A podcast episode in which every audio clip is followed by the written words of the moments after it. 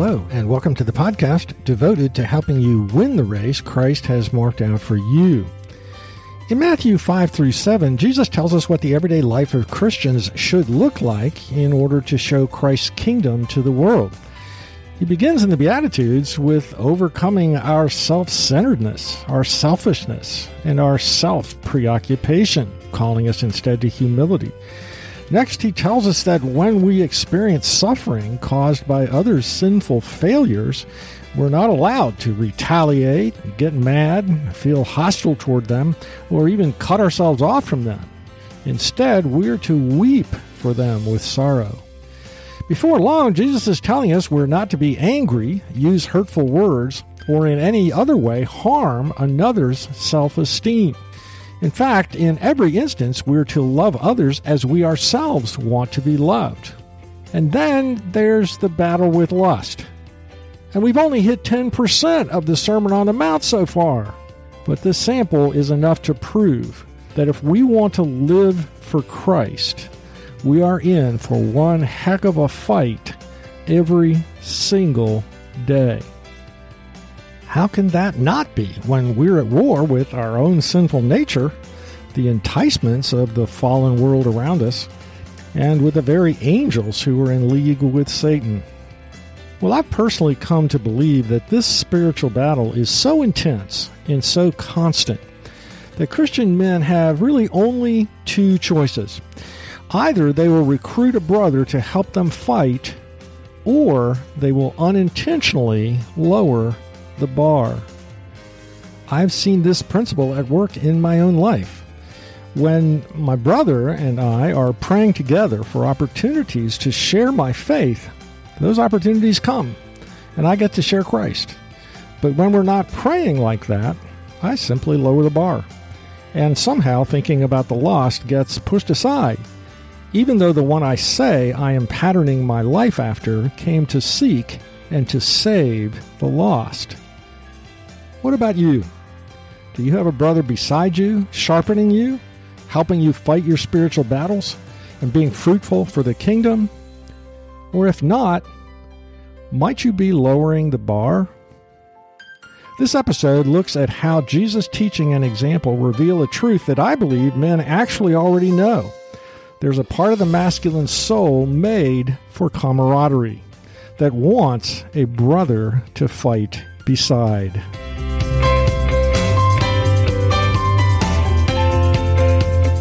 Thanks for joining us today for Season 3, Episode number 32 of Mission Focused Men for Christ. My name is Gary Yagel. Marine Corps veteran Frank Broyles, in his book entitled Brothers in Arms, writes, A part of me loved war. Now, please understand, I'm a peaceful man, fond of children and animals, and I believe that war should have no place in the affairs of men. But the camaraderie, of our platoon that we experienced in that war provides an enduring and moving memory in me. A comrade in war is someone you can trust with anything because you regularly trust him with your life. In war, individual possessions and advantage count for nothing. The group, the platoon, the unit is everything. A part of me loved war you get the unmistakable impression that Broyles has never experienced that kind of tight friendship since then, yet he longs for it. We often hear athletes say, you know, there was something special about that championship team. We had great chemistry starting in training camp. There's something that clicks deep in the masculine soul in the common bond, the camaraderie formed by sweating and striving and spending ourselves together to defeat a common foe. Men's leader Stu Weber sees that same longing for camaraderie among Christian men who so often are fighting their spiritual battles alone. He writes How can a man learn to be a man, a husband, a father, a provider and protector? A full orbed king, warrior, mentor, and friend by walking with other men who are doing it. You learn to play ball by playing ball. And masculinity is a team sport. You and I, as men living in a tragically disoriented culture, need to experience the life building of what Paul called a brother, fellow worker, and fellow soldier. It is time that we heed the call of the High King to his high communion. It is time God's men come to his table in the round, and in the company of men drink deeply of a fresh understanding of his kingdom and just what it takes to enjoy a man's role in it. Wow. What a powerful picture.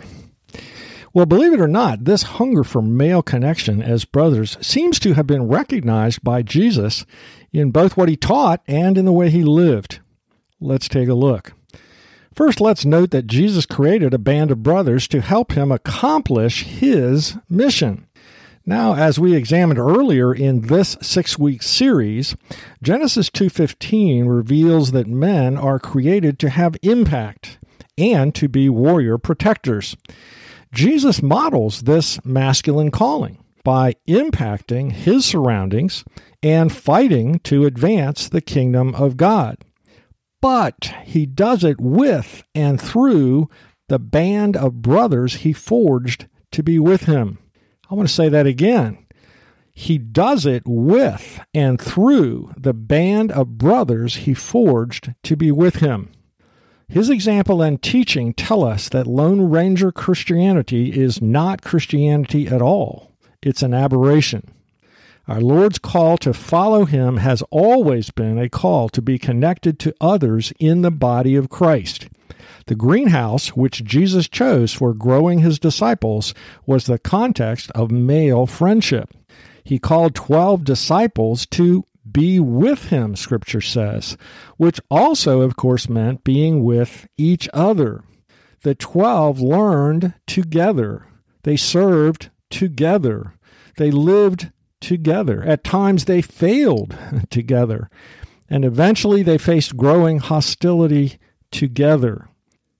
Jesus' discipleship approach was not meeting with Peter one on one Monday morning for breakfast setting aside Monday lunch for Andrew, then meeting John for breakfast on Tuesdays, his discipleship approach was to form a band of brothers. Being a disciple of Jesus Christ includes both a vertical commitment to surrender to Jesus Christ and a horizontal commitment to connection with other brothers. This truth is irrefutable Yet many men think they can succeed at being Christ's disciples when functionally they are not part of a band of brothers. The result is that their outward commitment to Christ looks great, while inwardly they are losing way too many battles with anger, lust, impatience, resentment toward their wives, selfishness, self indulgence, hard heartedness, and so forth. They are sharing their faith with no one and giving precious little thought to shaping the next generation to be devoted followers of Christ. So Jesus recognizes the masculine need for connection by choosing to build his discipleship structure as a band of brothers. Secondly, Jesus underscores this principle of male connection in the way he sent his disciples out to minister without him. Mark records, calling the twelve to him, he sent them out two by two and gave them authority over evil spirits. These were his instructions Take nothing for the journey except a staff, no bread, no bag, no money in your belts. Wear sandals, but not an extra tunic. You don't need a cooler full of food, a duffel bag with your personal items, extra money, or even an extra change of clothes, says Jesus. But there's one thing you do need you do need a brother. Let's pause and think about this. When you and I think about what we need in life, we think food, clothing, shelter, and money.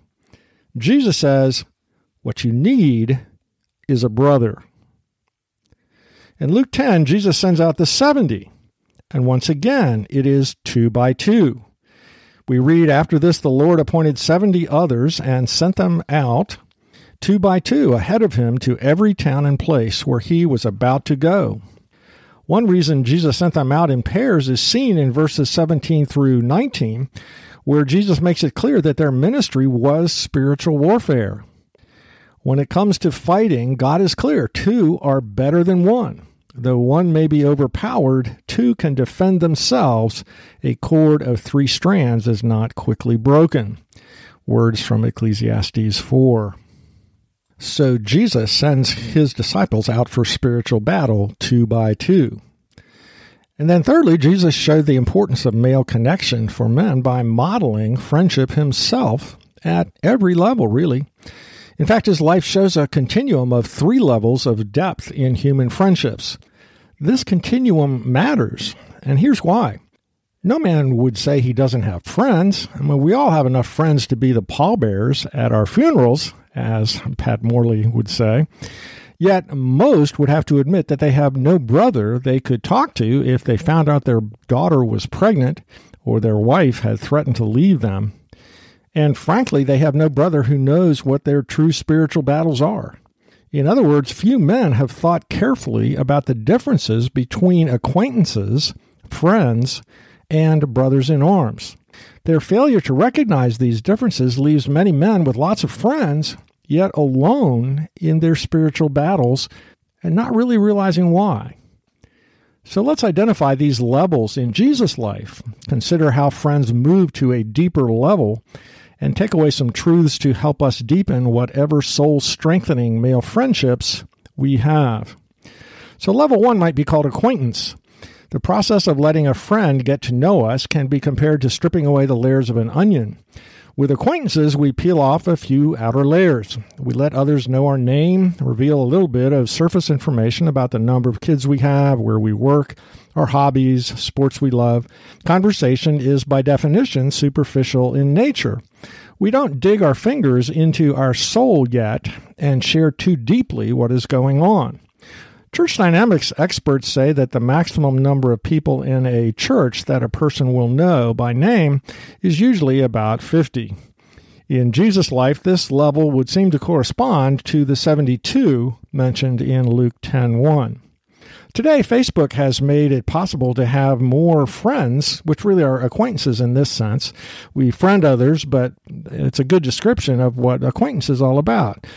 We post pictures of our activities, humorous things that have gone viral, sometimes our politics or our faith in the hope of influencing others. And it's a good level. We're, we're made to be relational beings. There's a little bit deeper level, which is biblically referred to as a friend. An acquaintance becomes a friend when we decide to peel off a few more layers. We begin to go beneath the surface of our soul.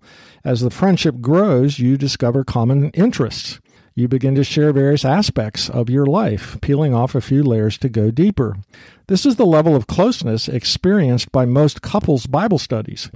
You begin to share your opinions, your values, your commitments.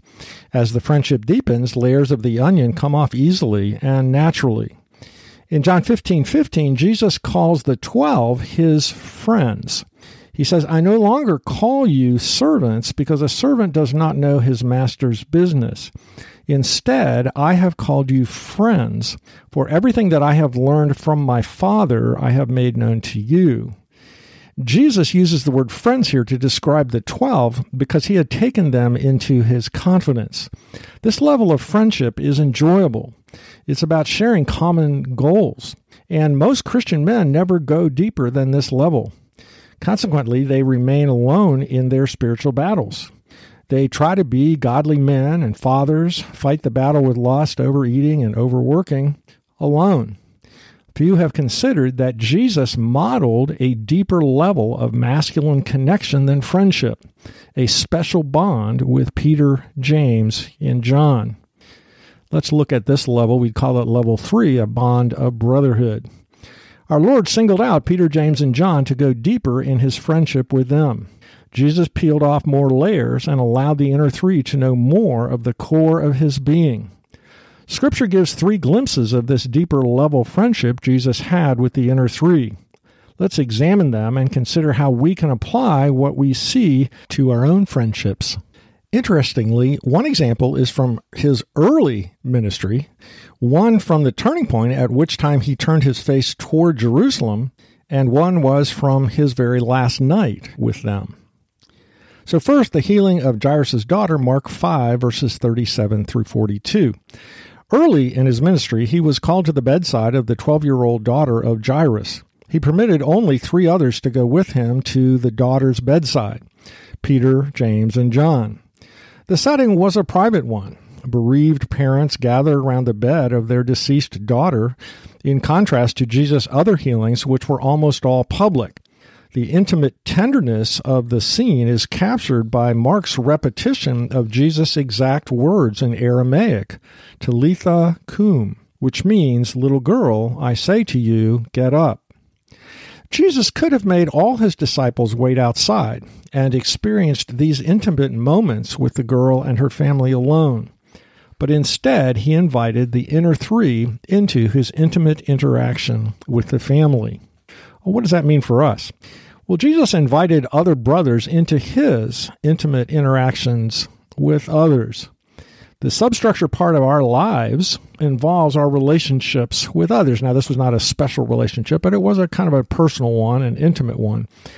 Inviting another brother into our private world of relationships as men builds a bond with them. Right now, I meet individually every week with two brothers, one in person, one on the phone. And in both cases, the core of our prayer support for each other is our prayer for each other's wives, their spiritual battles, and especially their kids and their spiritual battles. Just this week, my brothers and I experienced a huge breakthrough in an individual's battle with self control, a battle we've been praying about for years. A friendship moves on to this bond of brotherhood when two or more men trust each other enough to share honestly what's going on in their soul. And much of that soul activity has to do with their closest relationships. That's the point here. For example, he may share some troubling doubts he's having in his relationship with God, or perhaps his son's problem with porn, or he may open up about the problems he is having in his marriage or the painful feelings of rejection he feels from his father if things go a little deeper. He may decide to risk being honest about his daughter's drug problem or the troubling details of his poor performance rating at work. In doing so, he is taking the courageous steps required to go from a mere friendship to a real bond of brotherhood. The second example of Jesus and the inner three comes on the Mount of Transfiguration, Mark 9 2 and following. Jesus takes only Peter, James, and John with him up the mountain where he is transfigured before them. The other disciples are not allowed to see his glory revealed. John would later write, The Word became flesh and dwelt with us. We have seen his glory, the glory of the one and only who came from the Father, full of grace and truth it was only to his most intimate friends, Peter, James, and John, that Jesus gave this momentary, unique revelation of his true identity. Now, obviously, more is going on here than deepening his friendship with the inner three. I, I, get that. The glory of Jesus' divine nature is revealed, a unique event in redemptive history. Nevertheless, as his friendship with the inner three grew deeper, Jesus also modeled here a second characteristic of the bond of brotherhood. He lifted the shade to let his brothers see more of his true identity. What does that mean by way of application? Well, when you forge a bond of brotherhood with other men, you begin to let them see you as you really are. For sinful creatures like us, it means that you stop putting up a front. You stop trying to impress others with your spirituality. We stop pretending that we're fine when we really aren't fine. We begin to take down the masks. We begin to let others see our weaknesses and sin. Only when the masks are down can authentic connection take place.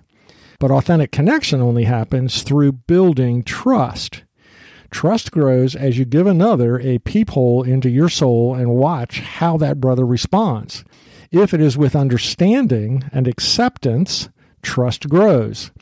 And if he in turn risks rejection by allowing you to see more deeply into his soul, trust grows, and both start to turn that peephole into a small window into each other's soul. There is no substitute for this process of building trust before being vulnerable about what is happening inside us. So Jesus let Peter, James, and John see more of who he really was than the other disciples. And then, thirdly, we see in the Garden of Gethsemane something remarkable. Mark 14, verses 32 to 38. The third level of friendship modeled by Jesus, which we're talking about, his inner core of friends, is to stand with each other as they face their spiritual battles.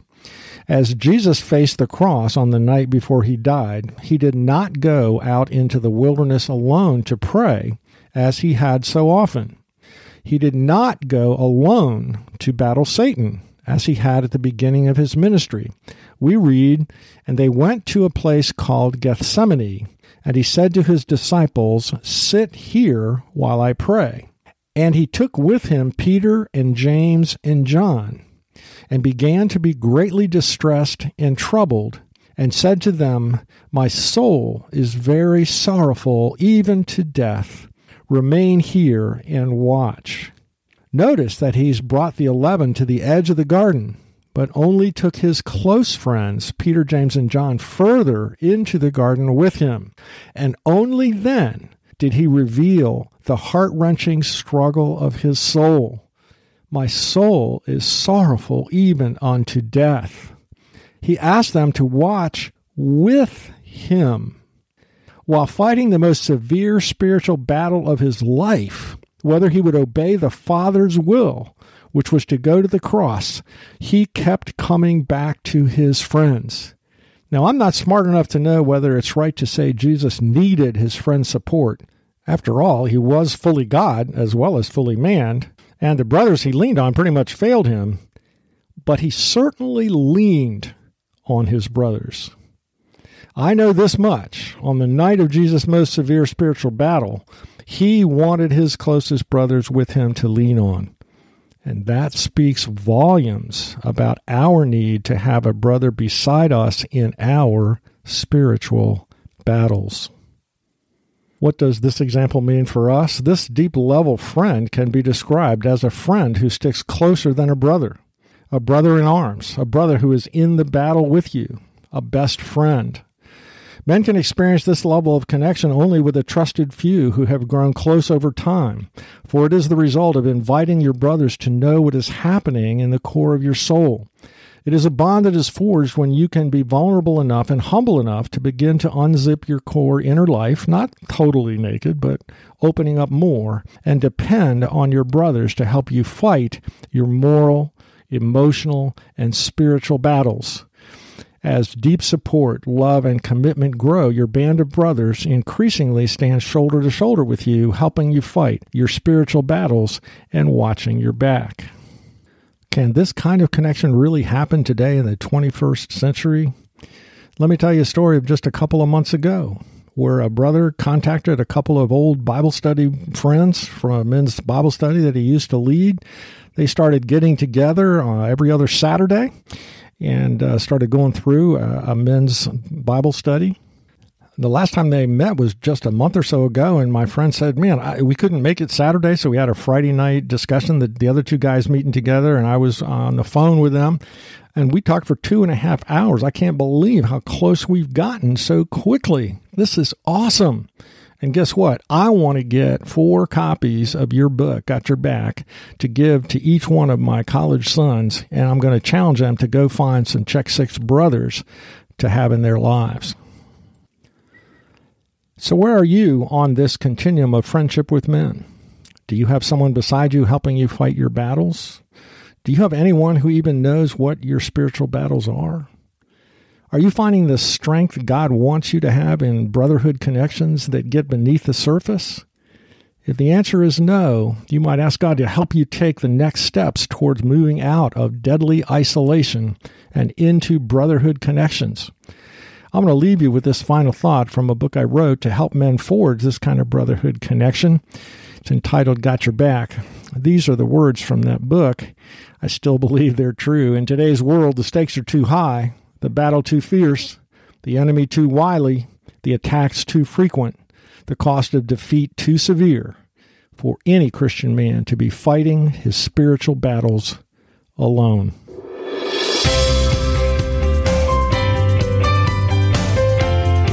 Summarize this episode, the pleasure men find in camaraderie, especially in a tough fight together, as well as the example of Jesus' male friendships, shows that men need a brother to fight beside them.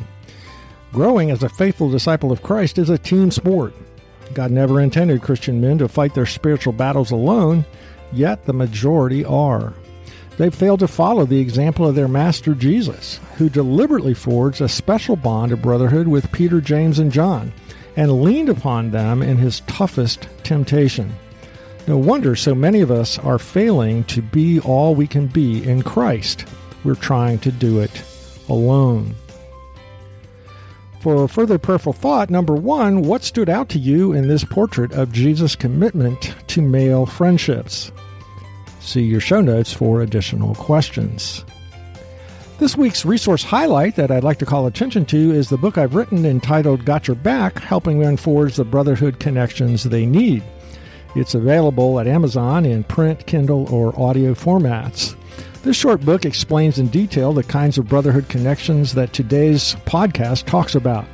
The book is just 120 pages with discussion questions at the end of each of the nine chapters at gotyourback.info, you will find a two minute trailer about the book, video clips of men helped to forge brotherhood bonds by the book, and video clips of church leaders talking about the impact of the book on the men in their churches.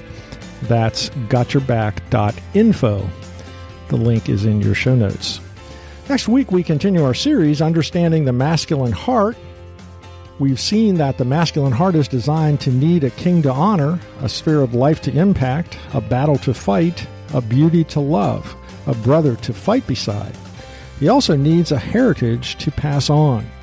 Men want to leave something behind that lives beyond them. That, in fact, is exactly what God wants Christian men to do. Next week, we'll look at how. Thanks for listening today. If this podcast has been helpful to you, don't forget to let other Christian men know about a podcast that helps them stay focused on their mission from Christ by equipping them and inspiring them each week while they commute or work out.